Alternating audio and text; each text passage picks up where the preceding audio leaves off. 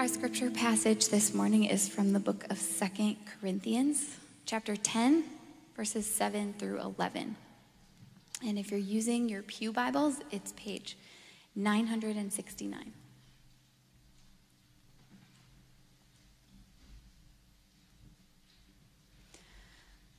Look at what is before your eyes. If anyone is confident that he is Christ's, let him remind himself that just as he is Christ's, so also are we. For even if I boast a little too much of our authority, which the Lord gave for building you up and not for destroying you, I will not be ashamed. I do not want to appear to be frightening you with my letters, for they say, His letters are weighty and strong, but his bodily presence is weak, and his speech of no account. Let such a person understand that what we say by letter when absent, we do when present. This is the word of the Lord.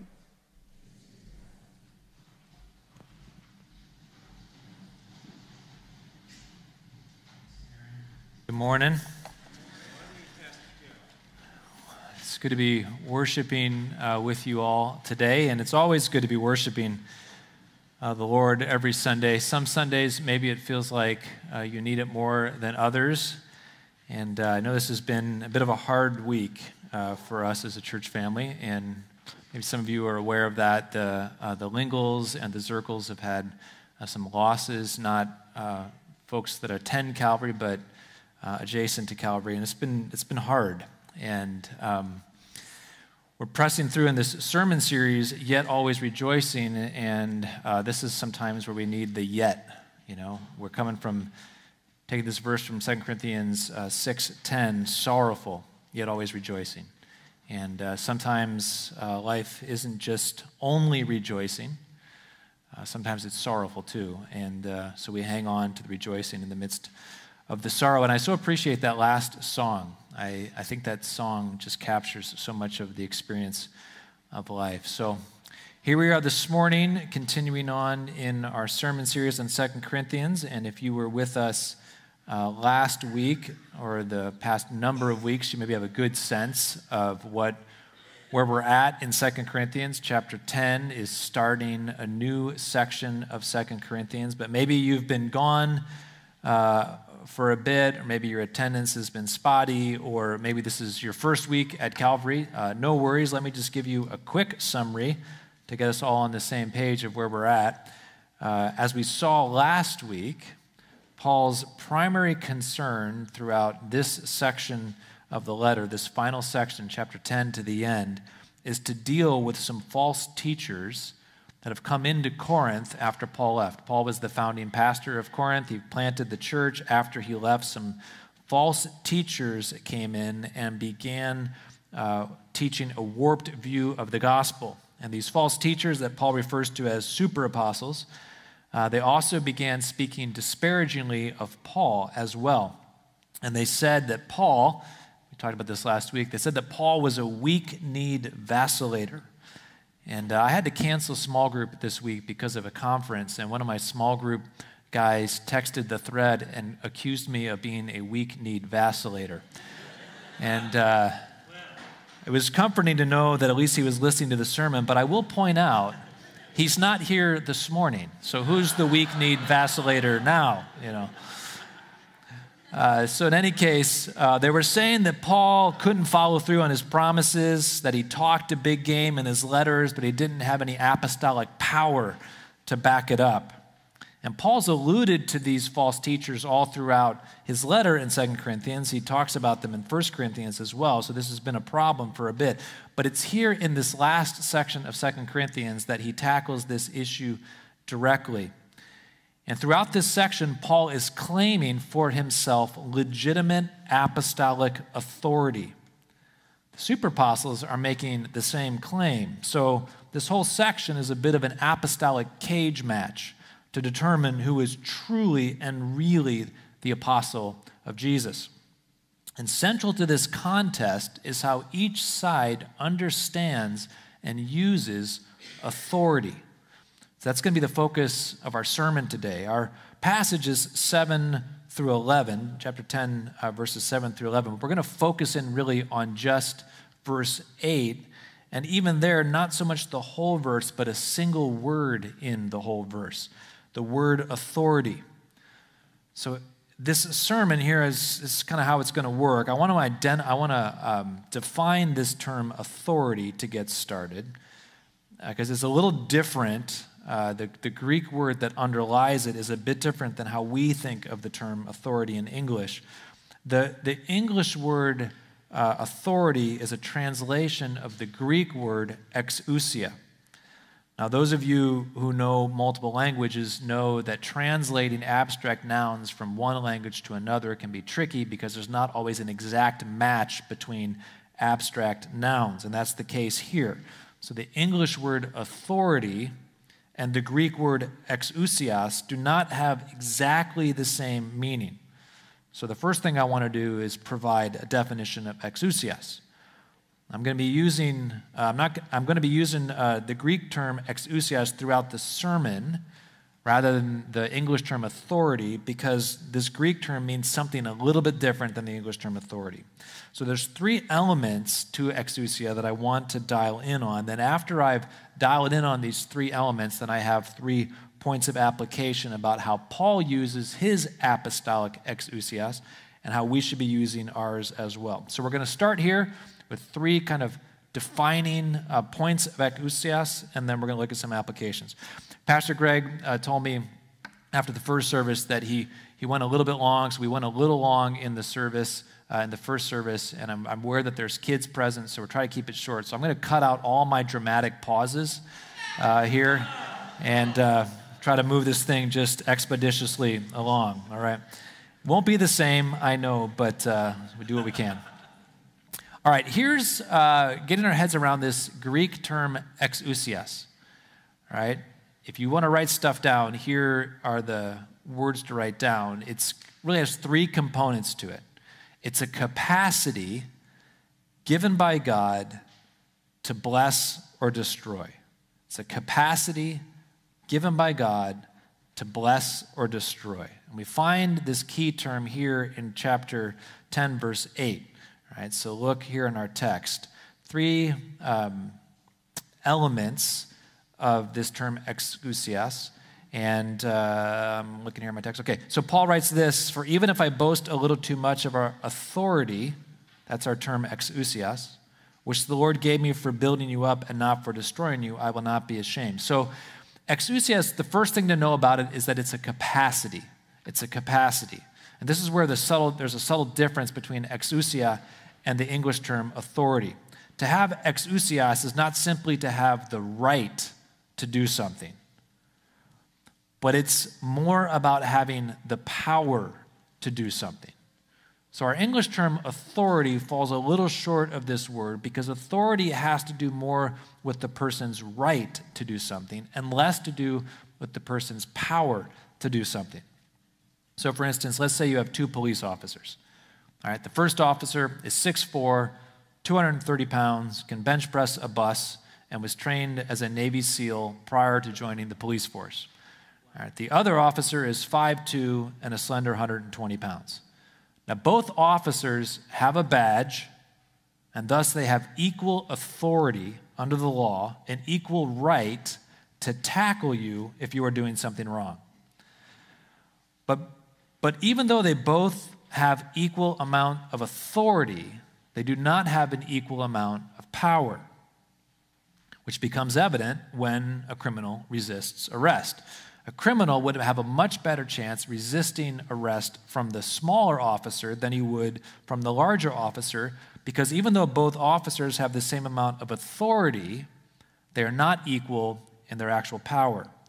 So the English term authority has more to do with right, the right to do something and less to do with the capacity or the power to do something. But the term exousias is actually the opposite. Exousia has more to do with the power to do something and less to do with the right to do something. So in Matthew 10 1, here's an example that we can see in Scripture. Jesus calls his 12 disciples together. He's going to send them out to preach. And as he sends them out, he gives them, Matthew tells us, exousia over the unclean spirits, to cast them out, and to heal every kind of disease and affliction. Now, when Jesus gave his disciples exousia over the demons, he wasn't just giving them the right to cast out demons, he was giving them the power or the capacity to cast out demons. So it wasn't like the demons had the option of resisting arrest, nor was it like the disciples were saying to the demons, Hey, you demon, you better obey me, or I'm going to call Jesus over here. You're going to have to deal with him. Like the mother says, You just wait until your father comes home. Right? It's not like that. When Paul uh, says that he has exousia, he's saying that he doesn't just have an apostolic right to be in charge.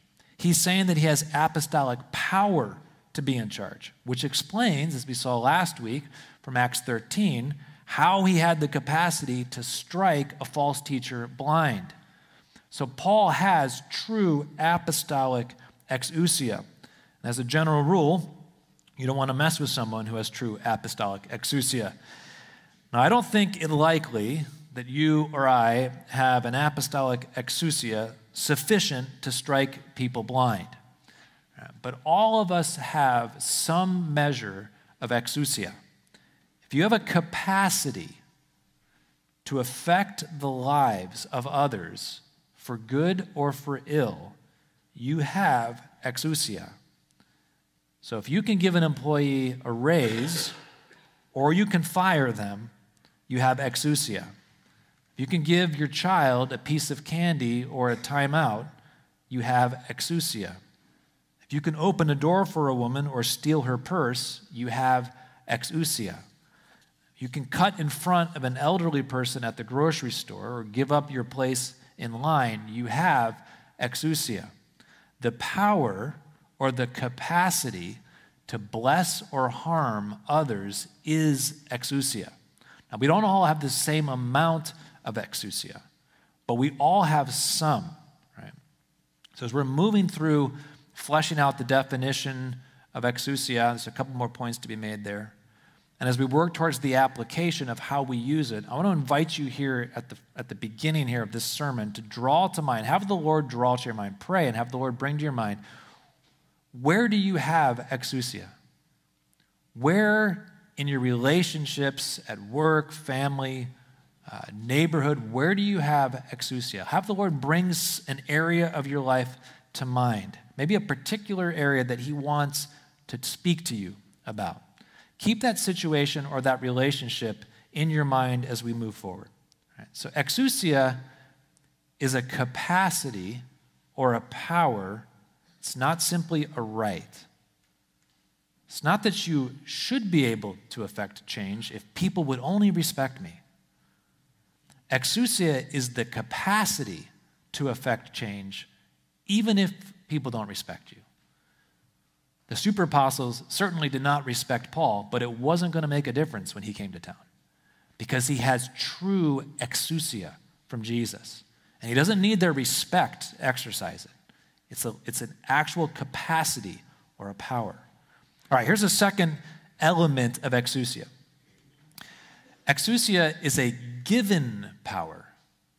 It's a given power. Ultimately, all exousia is from the Lord, but in the Greco Roman mind, that wouldn't have been the case. They weren't always thinking that everything that came into this world came from God, Yahweh, the God of the Jews. But there was an understanding in the Greco Roman mind that exousia was delegated power or was given power. So look at this second clause here in verse 8.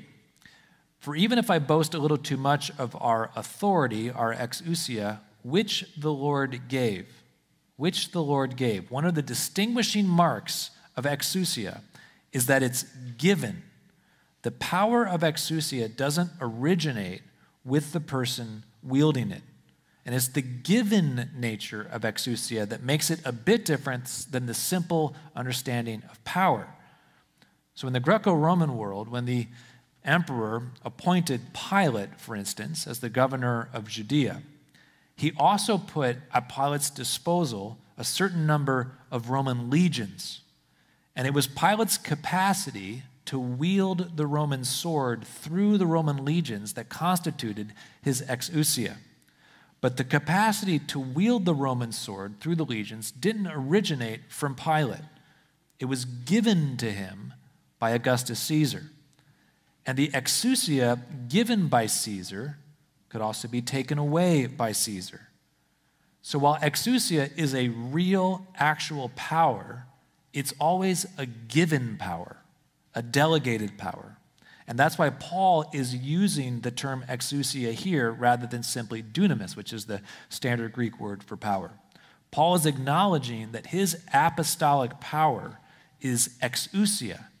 It's a power that comes from the Lord. It doesn't originate from his own natural abilities or his own native resources. And this is true, Paul says, for all exousia.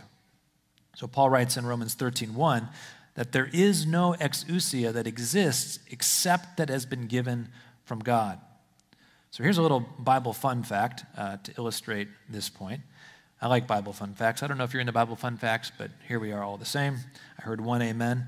All right, the word exousia is used 105 times in the New Testament. And who in the New Testament would you imagine has the least amount of exousia? Who in the New Testament is the word exousia least associated with? You might think, well, it's like the poor or the weak. Well, the, the pagan rulers are said in Scripture to have exousias. The disciples have exousias.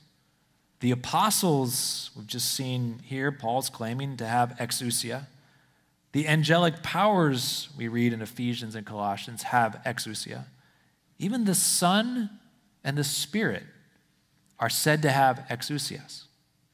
But the one person who does not have exousias is God the Father. Because exousias is a power that has been given or delegated. And the power that God the Father possesses is not given to him by anyone. God the Father is frequently said to be the source or the fount of exousias because all power originates with him and is given by him down into creation.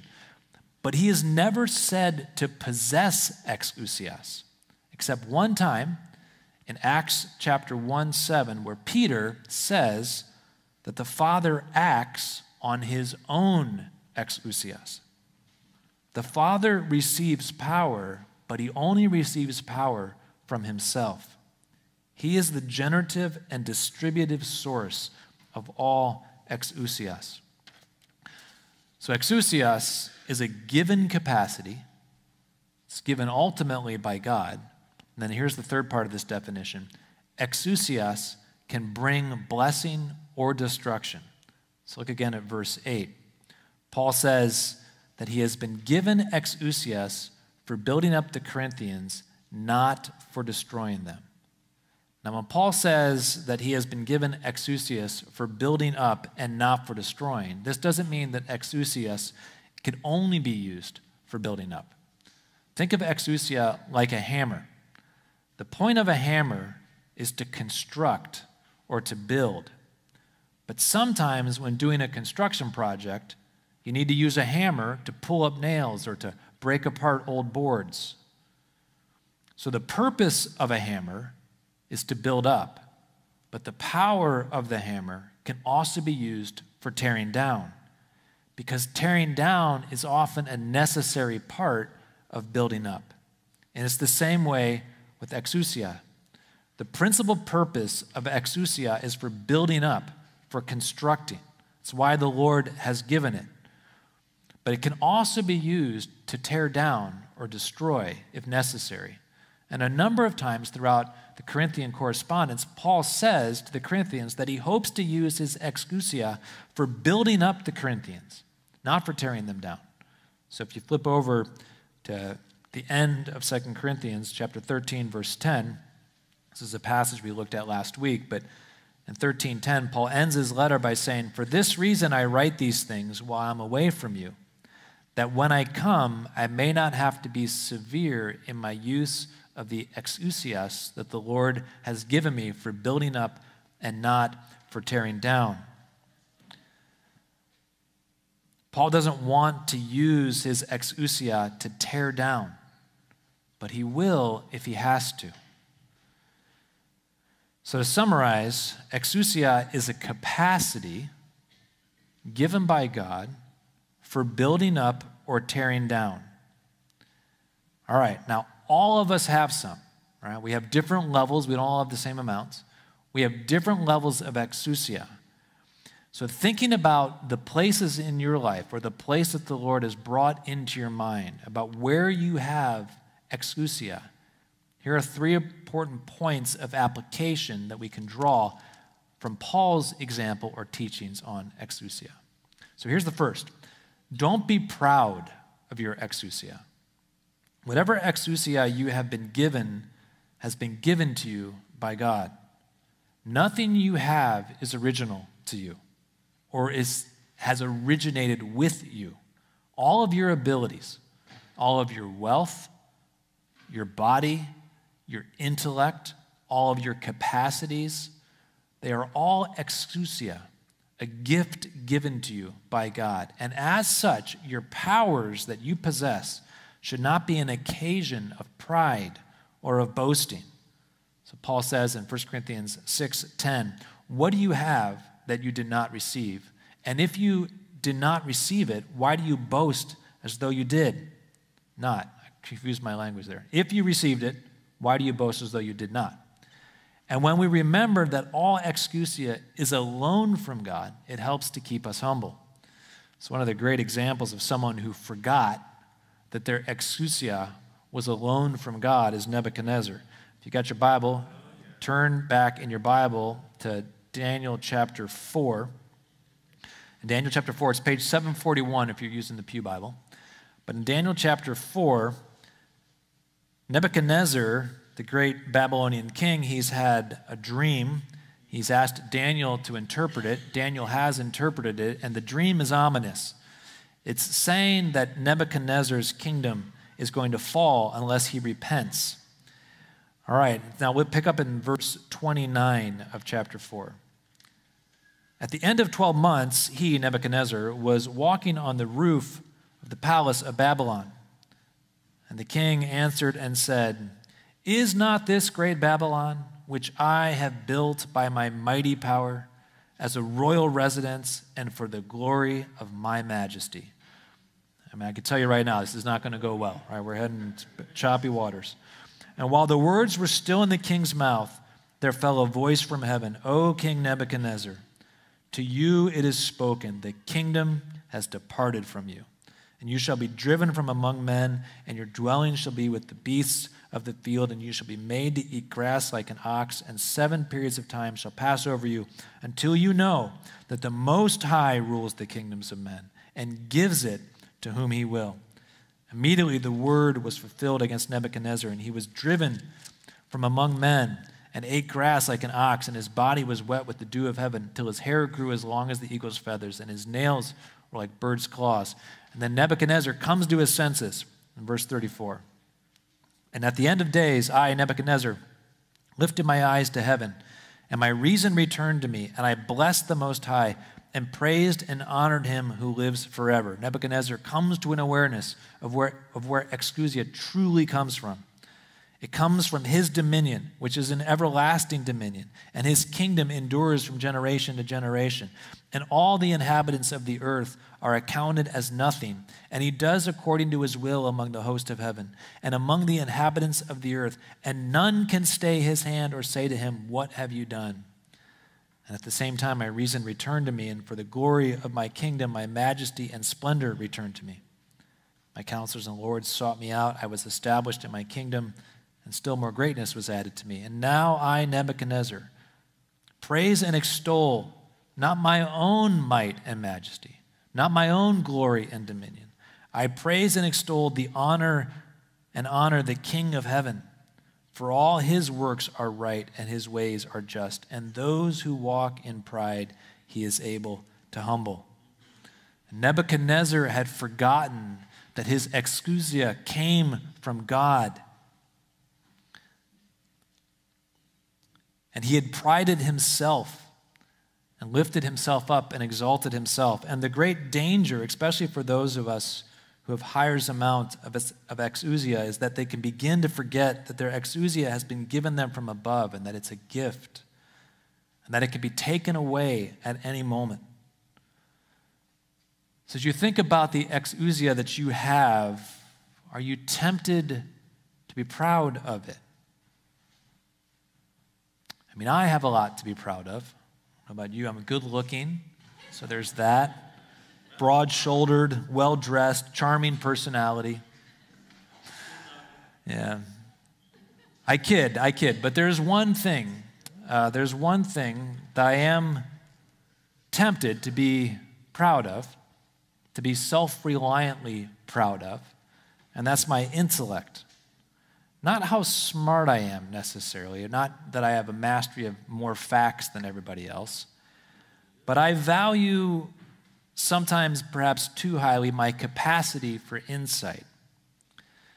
And if you were around in 2019, uh, you know that I slipped and fell on my head and spent a week in the hospital and then another month in rehab uh, trying to get my brain back to working again.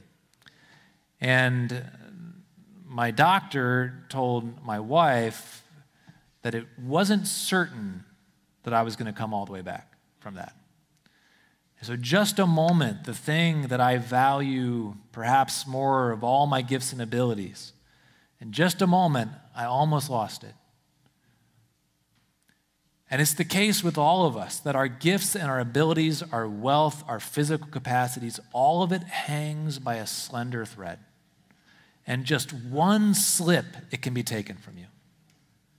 And when we pride ourselves on our abilities and our capacities that have been given to us, and we think that somehow they originate with us, and that we are the guardians and the keepers of them, and that we can make them flourish on our own, we are deceived.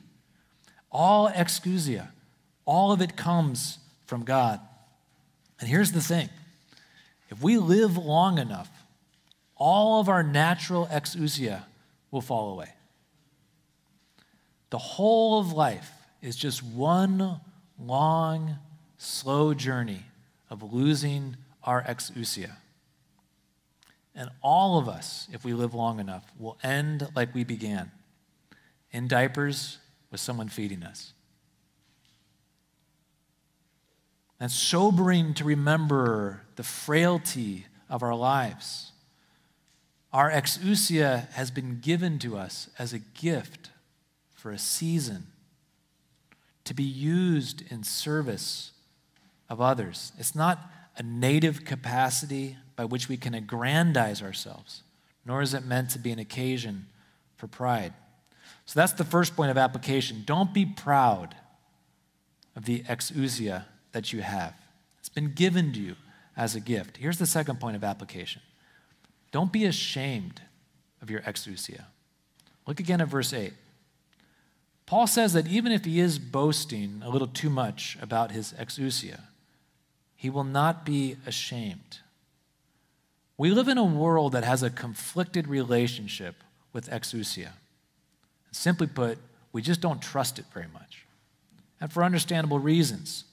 So often we have seen or we have experienced firsthand the misuses of exousia.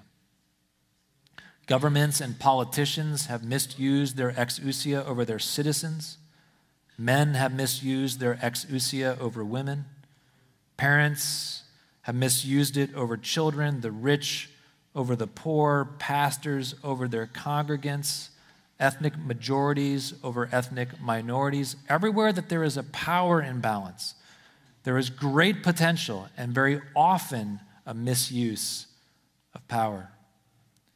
And we've seen exousia misused so often that our natural ref- reflex, particularly I think, and this is true in the younger generation, our natural reflex when we encounter exousia is to reject it or to neuter it or to somehow try to mitigate it. We don't trust it.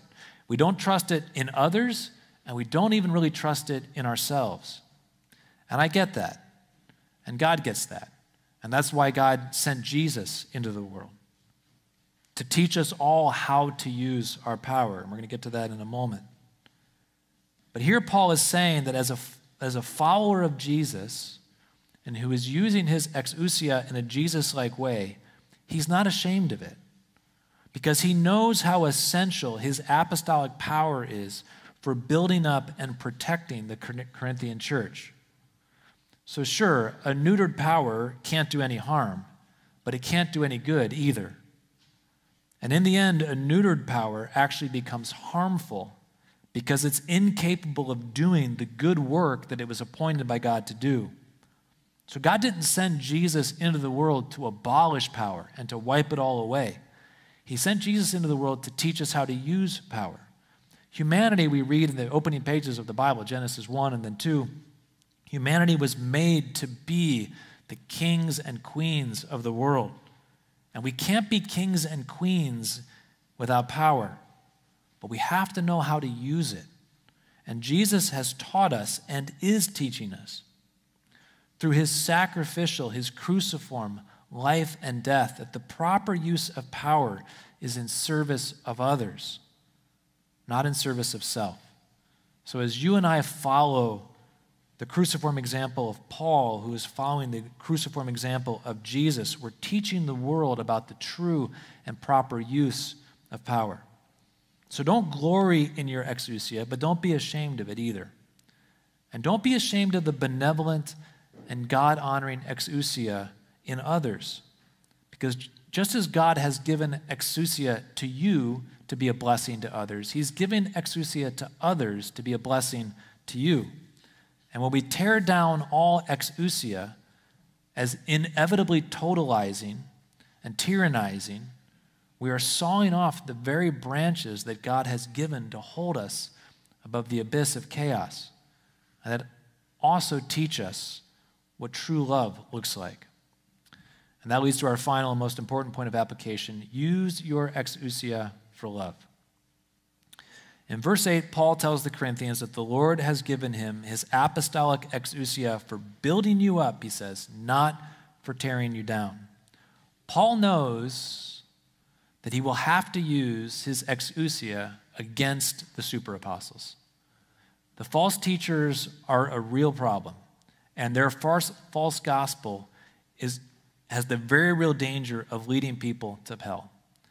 And Paul very much plans to come to Corinth and use his apostolic exousia to tear down the super apostles and their false teaching.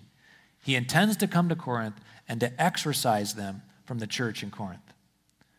But he says that tearing down false teaching is not principally what his exousia is for.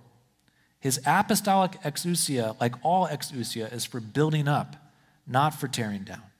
And he is concerned that when he does come to tear down the false teachers and their teaching, he will have to use his exousia against the Corinthians who have sided with them. He doesn't want to do that. And that's why he's writing this letter. We talked about this last week. He wants the Corinthians to know that he's for them, that he's on their side. The Lord has given him his exousia for building them up, and he wants them to step away from these false teachers, these super apostles, so that the Corinthians are not swept up in the judgment and the condemnation that will fall upon these false teachers. And Paul's use of exousia here is a good reminder about what exousia is principally for. The primary point of exousia, why God has given it to us, is so that we can build others up, not for tearing down. The constructive and destructive aspects of exousia do not sit side by side like equal opposites. So we've all heard the illustration of the carrot and the stick. There's two ways you can get the donkey to move. You can, you can hold a carrot out in front of it, or you can hit it with a stick. Right? And we talk sometimes about parenting or about God in the same way, that sometimes we entice with carrots, sometimes we hit with sticks, right? That if God can't get you to move towards obedience with the carrot, then he'll get you to move towards obedience with the stick. And that's not untrue. Because God does discipline us at times, He does chastise us at times.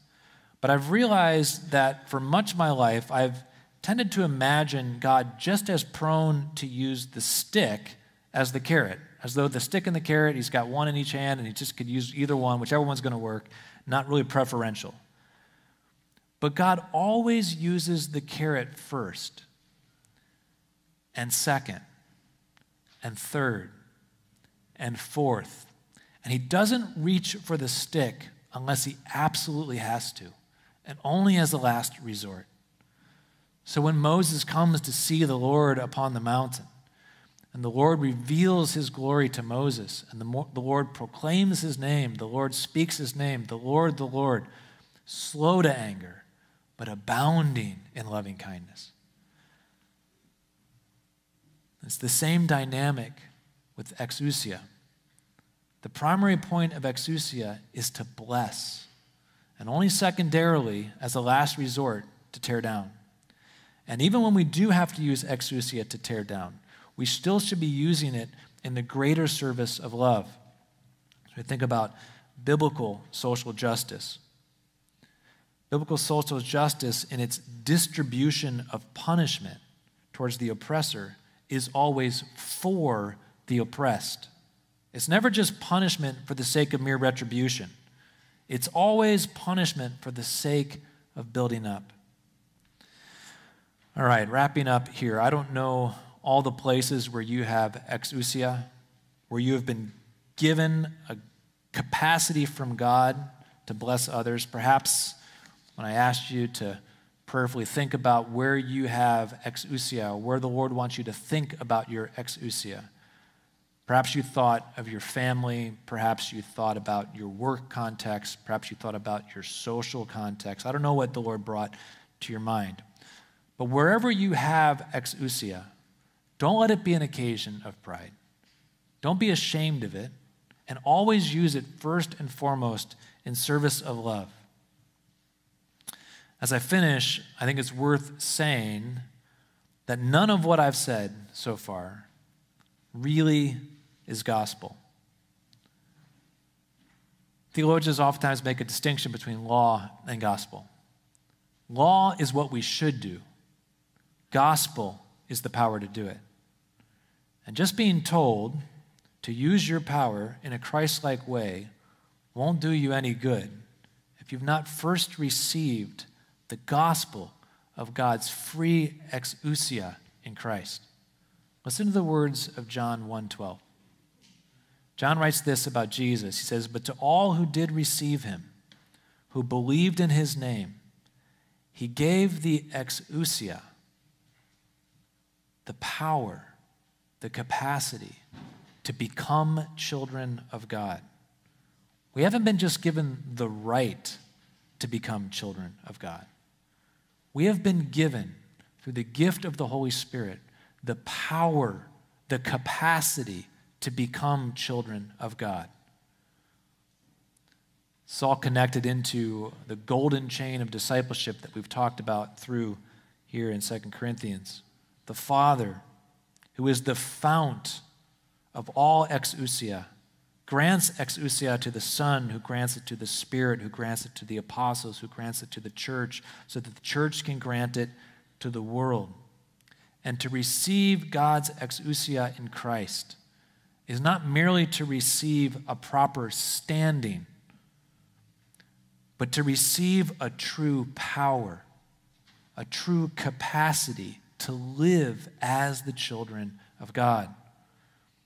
St. Augustine, I've mentioned this prayer before, but he prays to the Lord, grant what you command, and then command what you will. And his prayer is, Lord, you can tell me to do anything, but you have to give me the power to do it. Grant what you command. Give me the capacity, and then you can command anything you want. And God gives us Himself in the gospel of Christ so that we can live out the commands of Christ. So, as you think about the exousia that God has placed into your life, and the natural exousia, right? Receive the supernatural exousia from God. Because you won't be able to use your power in a Christ like way without receiving Christ like power in your life. But as you receive the power of Christ in your life, you are given the capacity to become a true child of God. We're going to close out our service by singing a song. We've sung it before. It's called The Ancient of Days, and it celebrates and affirms God's benevolent power in our lives. It's, it worships God as the ultimate source of all exousia. It doesn't use that term. Surprisingly, it does not use that term in the song, but but that's the heart of it. And so reflect upon the power that God has that He has given to you in Christ as you think about the power that you then extend in sacrificial ways to others. Father, thank you for giving us Christ, who is our participation supernaturally in your fountainhead of exousia. We have nothing of our own to bring. We don't even have our own selves to bring. We have nothing except that you have made us something. So, God, help us to count all things as from you, as a gift of grace given to us, to not be used for our own aggrandizement or our own sense of self sufficiency or pride, but to be used as a means of loving others and leading others into the sacrificial love that you have extended to us in Christ. It's in His name we pray. Amen.